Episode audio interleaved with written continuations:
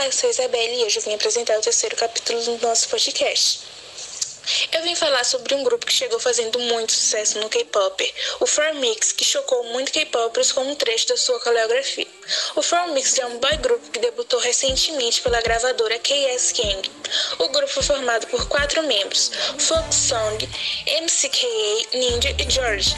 Eles debutaram dia 11 de maio de 2021. O nome do fandom é Mixer. O single do pré-debut se chama Your Eye. Um grupo LGBTQI+. Bem, eu amei ficar sabendo disso. Desde o lançamento do single até o dia 27 de maio tem mais de 20 mil visualizações. Espero que eles tenham bastante sucesso.